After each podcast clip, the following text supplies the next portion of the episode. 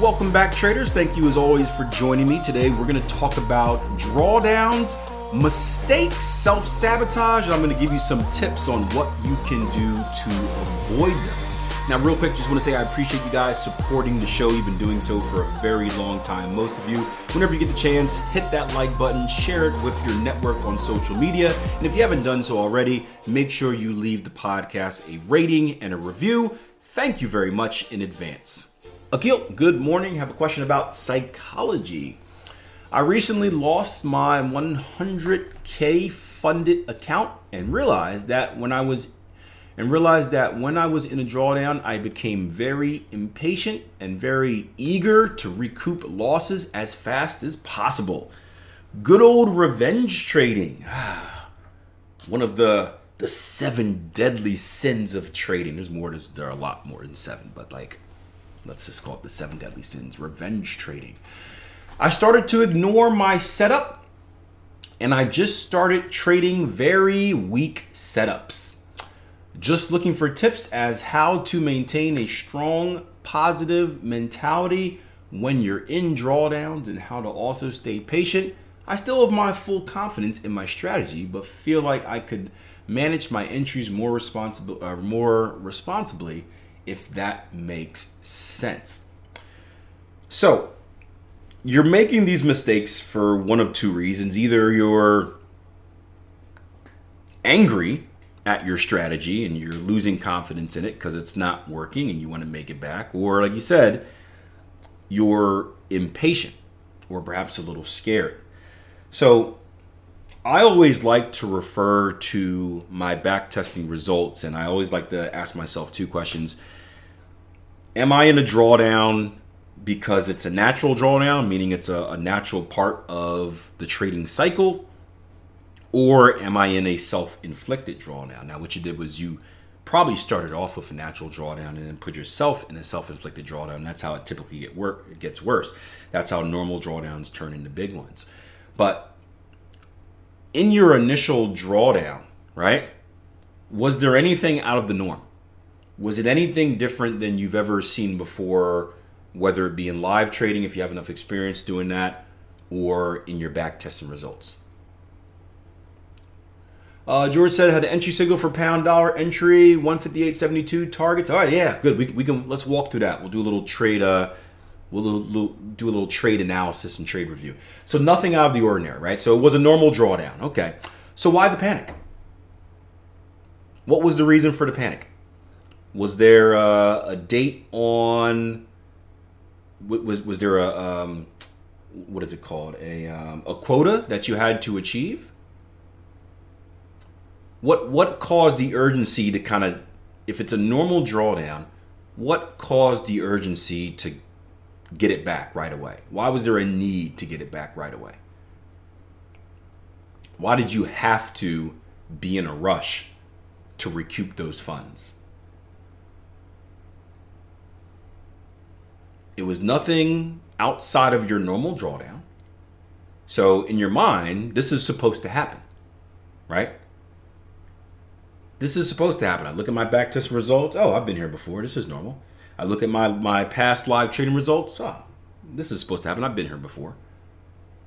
So unless there was some type of outside force where there's like, hey, a quota, I gotta, you know, I gotta, I gotta balance the sheets by the end of the month, you know, so I can show it to my clients, or hey, I'm in a funding challenge and I, I, I you know, I got three days left and I, I, I gotta show less than blah blah blah drawdown. Unless there's something like that, I'm not saying those should dictate your decision making, but th- those are some things, some outside forces that do.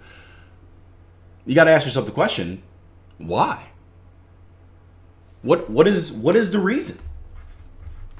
Why am I doing something outside of my plan? If my trading plan is what got me to this point, if I spent so many hours learning and building and developing and refining and testing and retesting and demo trading and whatnot, if I invested all this time into crafting something that is going to produce me profit,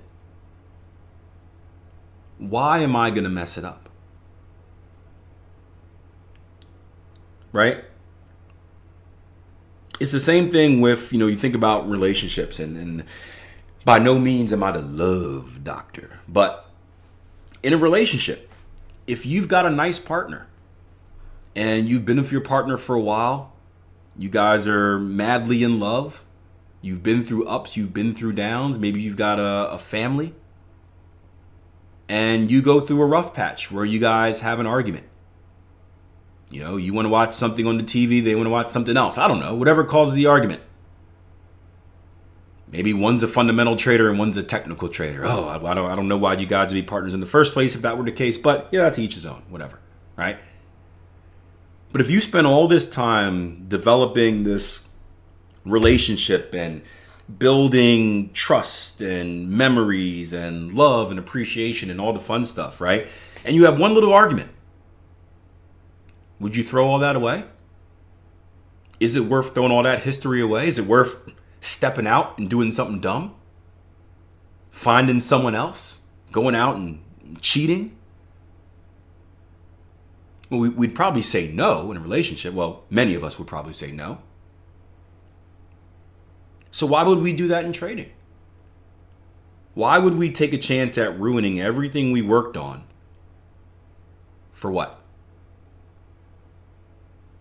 For the heat of the moment?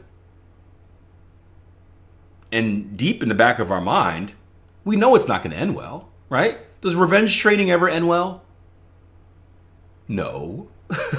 Does increasing risk ever end well? No. Maybe it. Maybe you get a short-term boost.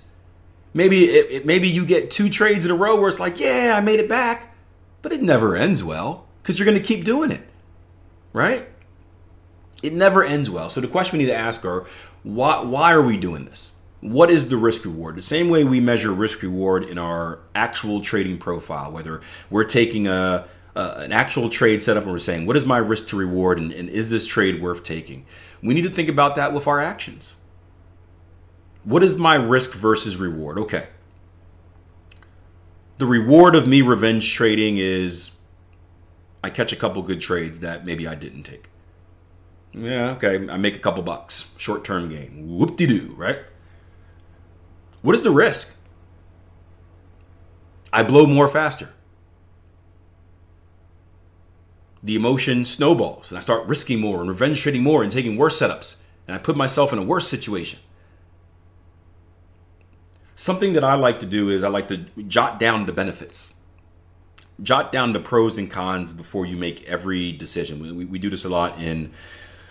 in businesses I have, where we, we try to make decisions, and, you know, whenever you kind of in business meetings or discussions or many aspects of life, right? Typically when we have ideas, we are, we're more focused on our ideas because naturally as human beings, we, we want to be right, right? We want to, we, we all have egos. We want our idea to be the right idea. Like I want my idea to be the one that's picked. Like it, it's, it's natural for us to be prideful about our ideas. There's nothing wrong with that. So something that we always do to stay less blinded, or something I always do to stay less blinded, and I, I advise this to those I work with, is, all right, let's jot down the pros and cons. Let's take time to actually get away from the emotional side of our idea, and let's actually jot down the good and the bad. So let's say you find yourself in a drawdown, and you're thinking these thoughts, these thoughts you shouldn't be thinking, but you're thinking them anyway, right? And it's okay to think them. That's, that's fine. That's, that's human being, right? Look, but don't touch, right? Ah, I mean, bad, bad advice for you guys that are that are young in relationships. Scratch that from the tape. You're gonna get in trouble. Um, but jot down your ideas. Jot down, okay, what are the benefits of me doing this action? Yeah, yeah, yeah, yeah, yeah, yeah, yeah.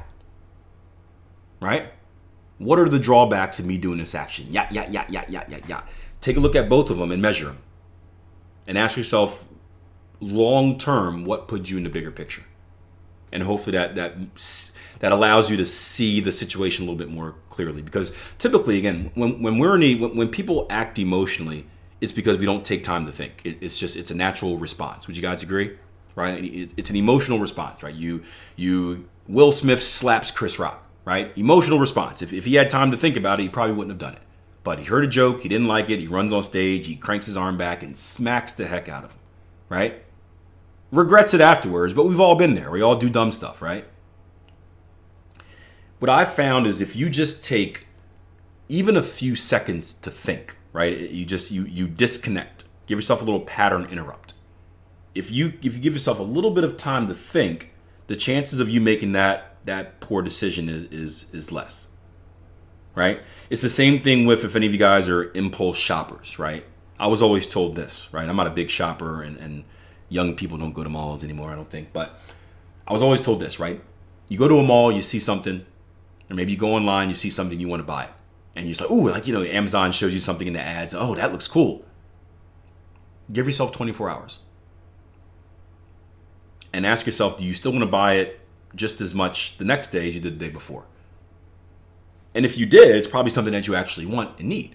If you don't, you can tell it was probably an impulsive decision. You got caught up. Now, trading twenty-four hours, it depends on your, your, your time duration, may not be the right solution, but give yourself time, right? Get away from the charts. Give yourself five minutes, ten minutes, thirty minutes, you know, whatever is your, you know, whatever is works best for you. Do something else and then return and ask yourself, do I still want to take this trade? So you got to find a way, you know, Find a way, and I gave you guys a few methods, find a way to disconnect from that emotional state. Give yourself a, a pattern interrupt.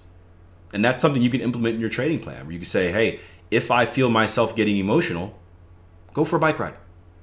Go to the gym. Take a walk around the block. I did that early in my trading career. I, I, I, would, I would take losses, and I would get emotional, and I, I would make myself walk around the block. It was good, like fifteen, twenty-minute walk. And when I came back, like, I forgot all about the dumb stuff I was about to do, because my mind wanders. Ooh, squirrel, right? So give that a try. Those are some techniques. Hopefully they help. If anyone has anything else, feel free to add. I am, I am but a man and only have one. Got a lot of experience from my own personal bad decision making, but working with a lot of other traders that made bad decisions. But yeah, those are some things to do. Just understand that the emotional part is normal. That's never going to go away. We're always going to we're, we're always going to be human, most of us. Um, I'm Darren, mm, right?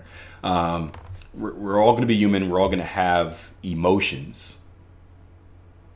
Our job is not to eliminate emotions, which, which is what I initially thought, but it's to understand how to control the actions that are associated with those emotions. By the way, potential Gartley pattern forming on that breakout on pound dollar we looked at.